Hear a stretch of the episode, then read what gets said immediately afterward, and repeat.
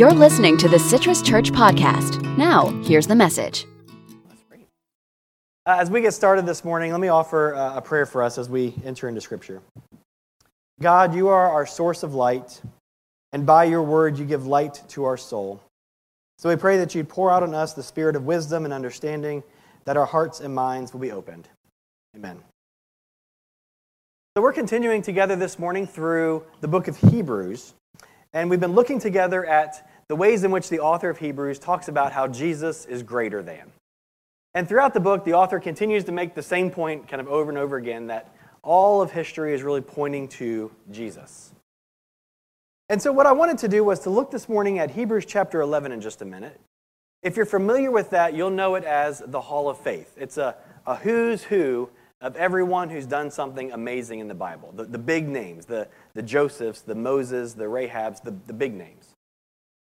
And so, I wanted to think about not who they were at the end of their life, but who they were in their first steps of faith. There's a podcast that I enjoyed listening to, um, and it's called the Making Obama podcast. It was a kind of part of a larger series of making, and it talks about kind of, as we call them, origin stories of some of the folks that we know today. And what this podcast started off by doing in episode one was kind of talking about Obama in the early days. And the story begins with his climb from Chicago and then goes to uh, his platform, of course, on the national stage. But episode one opens with an interview with the pastor of Lilydale Baptist Church in the south side of Chicago. Uh, and as the pastor tells the story, it's 1985. His office in his church has a, a series of glass windows on the wall that overlook the street. And at that point in his day, he'd already had two people stop by looking for food or for money from the church. And as he looks out these, this row of glass windows, he sees another man coming down the street, and he thinks to himself, here comes number three for the day. And, and as he tells the story, you can kind of hear the in his voice, like, okay, we're going to help, but there's a lot of things going on. And so he sees that this young man looks a little bit different. He's got his sleeves rolled up, and as he came in, he didn't ask for money. He just asked the pastor for about 15 minutes of his time. He wanted to know about the Southside community, about some of the challenges, about some of the problems. And he identified himself as a community worker, someone who's helping to organize and to, to reshape the community. And the pastor reflects, he says, it was a 24 year old, Barack Obama, who walked into his office that day. And humorously, the pastor says, he didn't seem like much, and I didn't think he'd amount to anything. Jenn White, the host of the podcast, jumps into this point and says 23 years later, that young man who was mistaken as a panhandler outside of a church would be elected the first African American president of the United States. And this is such a powerful story to me because it reminds me that all the greats begin somewhere. That each of us have a beginning place in our journey of faith and in our life. And a lot of times we look at folks at the end of their time or after they've accomplished everything and we begin to wonder, how in the world could I ever do something like that? And so I want to rewind the tape back this morning, and I want to think about some of our first steps of faith, some of our first actions in the faith. Because I think that'll help us to understand the movement of what God is doing in our lives and the impact that it can have. As I mentioned, we're going to be looking this morning at Hebrews chapter 11. It's uh, the description of faith, so if you want to follow along in your phone or your Bible, feel free to. It's a list after we read in a few minutes of all the big names.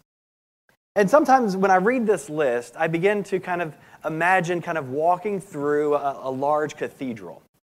There's statues on either side of all these great names and all these great faces. And, and one of the ones that it reminded me of, I haven't been there, but I've seen this photo before. Who's been to Westminster Abbey? You, okay. There's a section called uh, The Modern Martyrs. And it's a collection of these individual saints, as we call them, who in the last uh, couple of decades or centuries have given their life. So we'll see individuals up here like uh, Dr. Martin Luther King Jr. We'll also see individuals like uh, Oscar Romero, the assassinated Archbishop of El Salvador, and uh, Dietrich Bonhoeffer, who was a German priest who stood up in the time of Nazis and stood up to Hitler, and of course lost his life because of that. And so when we look at this wall, and we could go on and name a bunch of names here, These are the greats of our faith. These are the ones who have paved the way, who have took a stand even if it cost them their lives because they believed in who God was or, or the wrong of what they saw. And so I want to invite us to kind of frame it this way as we begin to look at Hebrews chapter 11. So we'll look together beginning in verse 1 and 2, and then we'll take a pause and read further. It says, Faith is the reality of what we hope for, the proof of what we don't see. The elders in the past, so kind of referring to all those who've gone before, the elders in the past were approved because they showed faith. Take me back one. Oh, no, that was, the, that was right. Um, the author goes on to name a bunch of people and then gets to verse 32 a lot later and says, I could name many more, but essentially I've kind of run out of papyrus, is the idea there, right? There are many more of these individuals that we could put on this list. Now, the double edged sword of a list that we're about to read are like the modern martyrs, about these individuals that we know today whose lives just show the power of what God can do. We can begin to think to ourselves, like, I could never have that kind of faith. I couldn't have the faith of a Dietrich Bonhoeffer, right, or a Oscar Romero, or a Dr. King. Like, that's not me. So, we're going to explore this morning how does a hero in the faith get their start? And so, what we're going to do is we're going to continue looking at some of the passages and some of the individuals who are talked about in the scripture. And we know them for their big thing. Right? We know the big Bible story that they talked about. But what we're also going to do is we're going to look at their first step of faith. As best we can tell from scripture, not what was their last encounter with God, what was their first. And I, and I hope that we'll see something surprising, but also something very ordinary. So I want to begin, uh, as the author begins in just a few verses down in 7, with Noah. It says, By faith, Noah responded with godly fear when he was warned about the events he hadn't yet seen. He built an ark to deliver his household. With his faith, he criticized the world and became an heir of righteousness that comes from faith. So, of course, we know, and because it tells us, uh, Noah built an ark we know that's the amount of faith that no, we know that's kind of the end, not the end of the story, but the end of that. But I want to look back because the story is detailed in Genesis chapter 6, and I've combined together verse 13 and 22. This is Noah's first interaction with God. God said to Noah, The end has come for all creatures, since they have filled the earth with violence. I'm now about to destroy them along with the earth. There's a couple more parts of the instructions that God offers. And then in verse 22, it says, Noah did everything exactly as God commanded him. The way the author of Genesis outlines this is there's about four accounts where God details something to Noah, and they all respond or end with Noah did everything exactly as God commanded. And what I see here, in a very simple term, is God spoke and Noah listened and did. There's a lot more that comes from that, but in a very basic term, God spoke and Noah listened. We can't control God speaking, but we can control our listening, right? So at the very basic step there. One of the next passages that shows up, again back in Hebrews, verse 8 says, By faith, so we're on to the next statue in the, in the line here. By faith, Abraham obeyed when he was called to go out to a place that he was going to receive as an inheritance. He went out without knowing where he was going. That feels like an apt description of me many mornings. I went out without knowing where I was going. I want to rewind the tape back. Genesis chapter 12, verse 1. This is the beginning of the story. Before he was Abraham, he was Abram. Abraham becomes the name that is given to him as a result of his faithfulness and his work. But back then, before all that, he was just Abram, just like everybody else. And again, the Lord said to him, Leave your land, your family, your father's household for the land that I will show you. And the story goes on that Abraham did these things. It's amazing because when we think about it, it's a call to leave his land, his home base, right? His family, that'd be kind of his extended family, which we rely on for everything from kind of, hey, can you watch the kids, to, um, hey, I need a meal because everybody's sick, right? to leave those things and your father's household, which would have been his family name. That was his reputation in the community. And he was called by God to set all those things aside to go to a new place where God was leading him to do something fresh. And so, in this one, again, at the very basic place, God said and called Abram, and Abram went and did. A lot of things will unfold from that, but at the very basic place, God called Abram and he went geographically to a new place. Another hero in the faith is Joseph. And uh, again, back into Hebrews, Hebrews 11:22 tells us that by faith, Joseph recalled the exodus of the Israelites at the end of his life. He gave instructions about burying his bones. Now, that's the way that Hebrews recounts it, but a little more of Joseph's story is that Joseph, there's many stories, but Joseph becomes second in line to Pharaoh. Joseph is trusted for his wisdom and for his understanding of what's happening beyond uh, the seen world. And in a time in the world where there was a, a drastic famine, where not just Egypt, but all nations surrounding were hungry, because Joseph had a dream where God showed him that this was going to happen, he began to use the Egyptian resources to store up grain. And because of that, Egypt was able to provide grain for itself and for all the other nations around in a time of famine. It was all because of Joseph's resourcefulness. So, those are the big things we know him for. He fed the known world in a time of famine. It's huge. But Joseph's story doesn't begin in a huge way. Uh, it tells it. I'm sorry. I got, I got ahead of myself there on that one. Liam, if you'll take me back one. When Joseph began his life, he began as the youngest of all of his siblings. Where are my youngest siblings at? Y'all can relate to Joseph, right? The, well, where are my oldest siblings at? We, we have no idea what that struggle is like. but Joseph was the youngest of all of his brothers. And so everything that that entails was on his shoulders. And, and Joseph's thing was that he would have these, these vivid dreams from God of what was going to happen in the future. And now you can imagine younger siblings, when you shared these dreams with your older siblings, how they just put you off. And we're like, you know, you're silly. You're young. You're the baby. Like, just go back and play.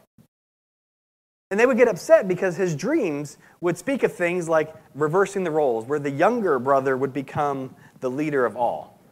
And us older siblings really don't care for that kind of thing. There's a birth order, don't mess it up. And so Joseph begins as the youngest, kind of the last of the last. He dreams of the future. His dreams anger his brothers because they mess up the order. But here's what he did at a very basic level he simply shared the truth of God as he knew it. He was learning about who this God was from these dreams. And all he was doing was simply sharing that with others. And so the little step in his life it began was he learned about God and he shared it with others. He found a way to share what he knew. I want to look at Moses who's the next one listed. And it says, By faith, Moses was hidden by his parents for three months when he was born because they saw that the child was beautiful and they weren't afraid of the king's orders. We continue on here. It, back in the back of the story here, we'll come to this in just a second. We know the story of Moses, who grew up, of course, and leads the exodus from Egypt, who leads the Israelites all through the desert. But that's not where his story begins. It begins in Exodus 3 4, and it says, When the Lord saw that he was coming to look, God called him out of the bush, Moses, Moses. And Moses said, Here I am. This is his burning bush experience. And it's the moment where he encounters God. But I want to take us back a little bit further from that, too. Because Moses' story doesn't really begin here as we oftentimes think it does at this burning bush. Moses' story begins when he, as a Hebrew, is enslaved like other Hebrews in Egypt. And he notices that one of the Hebrews uh, is being uh, abused and beaten by an Egyptian. And this angers him so much, this injustice that he sees, that he lashes out and kills the Egyptian. Then he runs into the desert. Now, hear me on this one. The advocacy for this is not kind of the taking of that into our own hands. But here's what I think, is one of the key early steps, one of the core memories, if we want to call it that, in Moses' life. He saw injustice. He was compelled to do something. He understood that this was not the way that God would want the world ordered. He did something. That was one of the early steps of faith in his life. He had no idea where that would lead him. He had no idea that in fleeing to the desert, he would encounter a burning bush and then be the one to lead God's people out and through the desert and to the edge of the promised land. All he knew in that moment was he saw something wrong and he had to do something. The last one I want us to look at this morning is the story of Rahab. And Hebrews tells us that by faith, if you notice, all these start with by faith, Rahab the prostitute wasn't killed with the disobedient because she welcomed the spies in peace. Hard to read a story like that and kind of capture everything behind it. But Rahab was a resident of the city of Jericho in the Old Testament, and Jericho at this point was uh, surrounded by the Israelite army. You may remember this from reading the Bible or from Veggie Tales, one of the two. But at this point, the city is surrounded, and it's quite certain that its future is lost. And Israel's bearing down, and the plan is to really just destroy this entire city. And Rahab helps the spies escape. Because of this, her life is redeemed. And she's actually named in the New Testament in the lineage of Jesus. If you want to talk about a big thing, you're named in the lineage of Jesus. That's a, that's a pretty big thing. That's a pretty hard one for us to say, like, how do we, how do we line up to something like that? But the beginning of Rahab's story is she was a, a Canaanite, and she was a prostitute, and that wasn't necessarily a choice that anyone made at that point in time. It was more of a reality.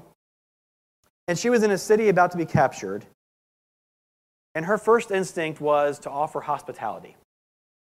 The spies from Israel come in to kind of scope out the city. She welcomes them into her house, gives them a place to stay. So her first step of faith was to offer what we call radical hospitality. Not just hospitality to those who it's easy to, but hospitality to your potential conquerors. Maybe there was some hope in that, that that might bode well for her. But the beginning step of faith was hospitality to a neighbor, to a stranger. And so, what I wanted to show this morning was not the big things, but the little things. And so I want to remind us just a list of what we heard so far. The beginning steps of faith we're listening, we're feeling a call, not necessarily even taking the call yet, but, but feeling the call.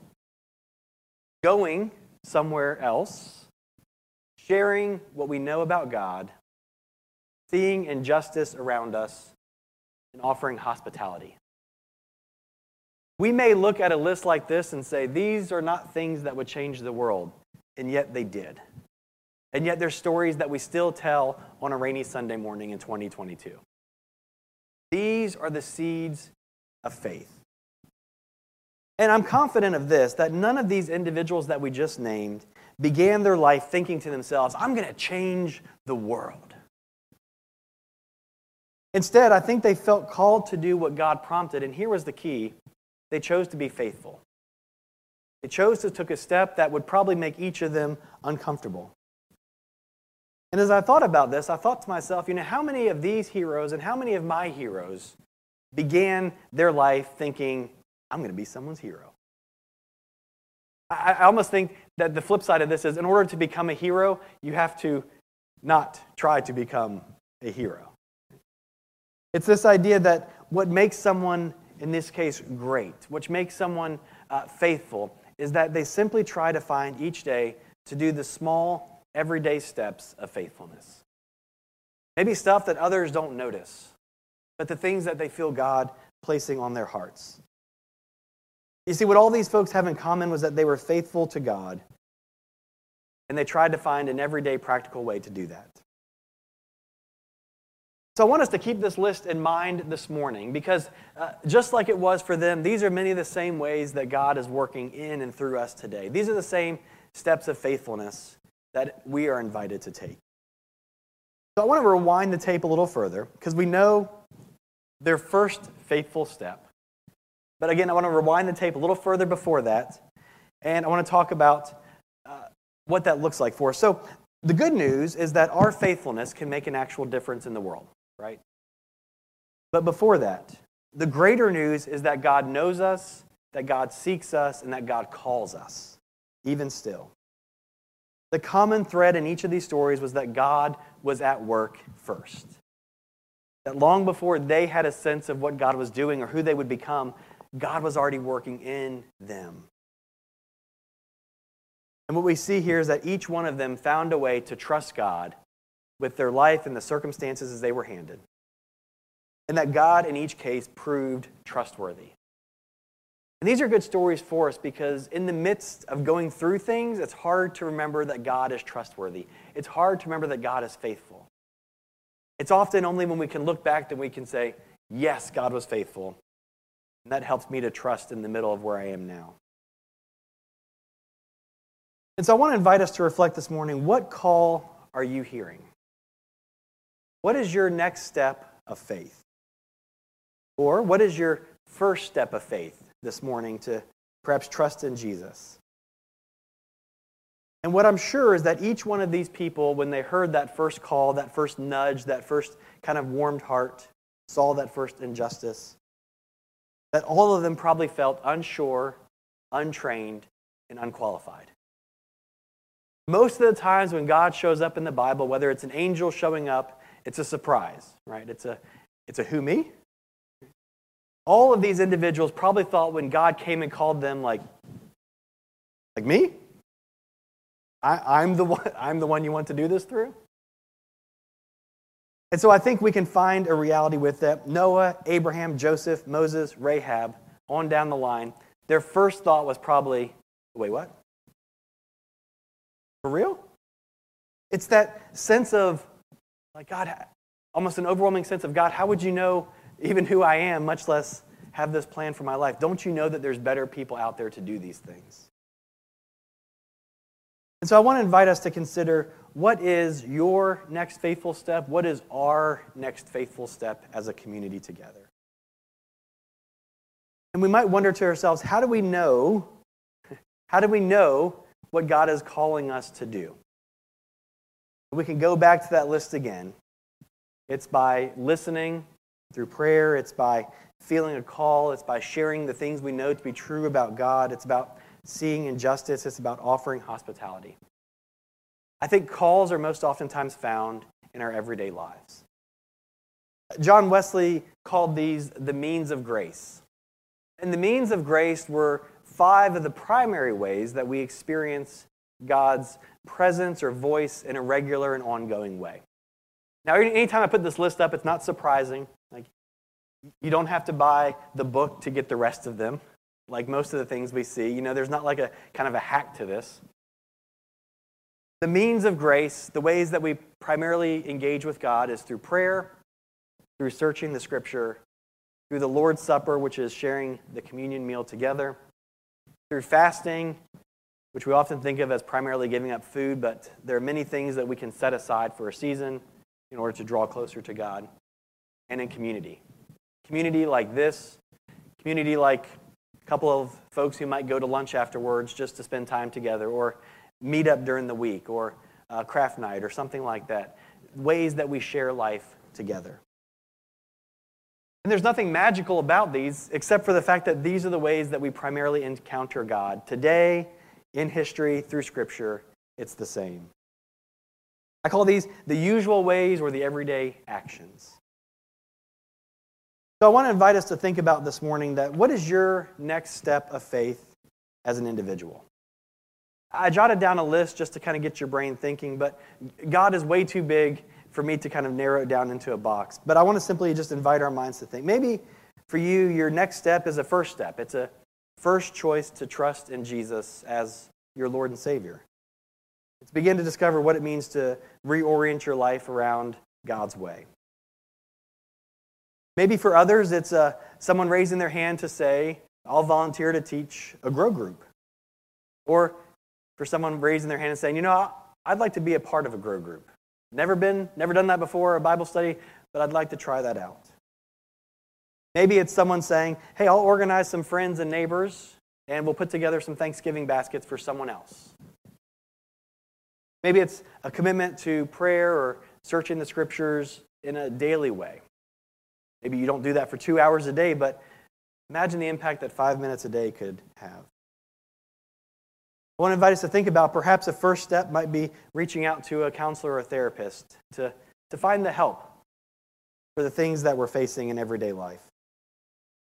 Maybe it might be opening your home to foster care. Maybe it might be a call from something to something, a call from someone to someone. I don't pretend to know all the ways that God is working. I simply wanted to begin to get us thinking about what is that still small voice of God saying to us? How is God calling us at this time, at this place in our lives? God has been faithful and trustworthy. God will be faithful and trustworthy. And what's the step we're called to today? And maybe like me, you wonder to yourself, well, how do I know the difference between something I'm making up for myself and something that God has for me? And just like any time that we garden, it's hard to know exactly what we planted if that was the right seed until something begins to sprout up from the ground. And we say, okay, that's exactly what that was. In Galatians, uh, Paul gives us a list of the fruit of the Spirit. And so, a call from God, as we begin to pursue it, will begin to manifest these kinds of things. It will produce love, joy, peace, patience, kindness, goodness, faithfulness, gentleness, and self control. I wish that they would add to this comfort, convenience, ease, fits into a nine to five, right? Allows me to stay where I am.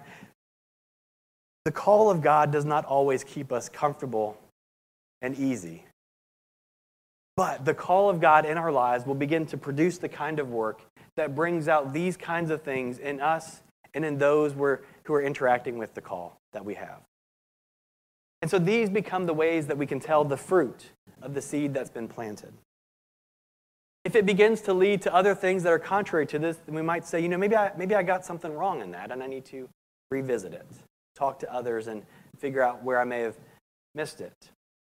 But the things of God always bring about these kinds of things because it's the Spirit's work in us and through us. And so I want to simply remind us this morning that in our lives, God always makes the first move. Maybe some in this room will find themselves at the end of their life or even in life after life as a, as a hero of the faith. Ironically, if our goal is to become that, we probably won't get there, right? Because the goal is faithfulness. The goal isn't fame or fortune. The goal is simply faithfulness. And we always celebrate God's faithfulness in the big things the, the exoduses, right? The burning bushes, the changed lives, the big celebratory stuff. But faithfulness is found in the everyday small actions that we make. The decisions that sometimes are only in our consciousness that we choose to do or choose not to do because we sense that's how God's leading us and calling us. And so I want to invite us to think not on the micro not on the macro level but on the micro level. And to remember once again that God is trustworthy. And though the call that you may be sensing or may sense in the days and weeks ahead may feel challenging or daunting, maybe it seems as promising as a 24 year old community organizer making any real difference in Southside Chicago or even beyond that. But Hebrews reminds us that we are approved by our faith, not for what we can accomplish, but simply for saying yes to Jesus each day. Sometimes we'll get it right, many times we'll get it wrong, but in each of those, we keep choosing to follow Jesus, keep saying yes, and God keeps revealing and leading us in the ways that we can serve God and serve others. Thanks for listening. Make sure to visit our website, citruschurch.org. If you found refreshments in this message, share it with a friend. And hey, God loves you.